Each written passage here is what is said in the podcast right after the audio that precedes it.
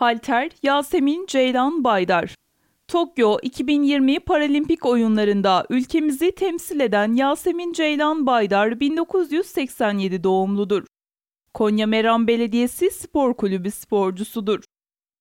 Paralimpik oyunlarına ikinci kez katılan Yasemin Ceylan Baydar, Londra 2012 Paralimpik oyunlarında dördüncü oldu.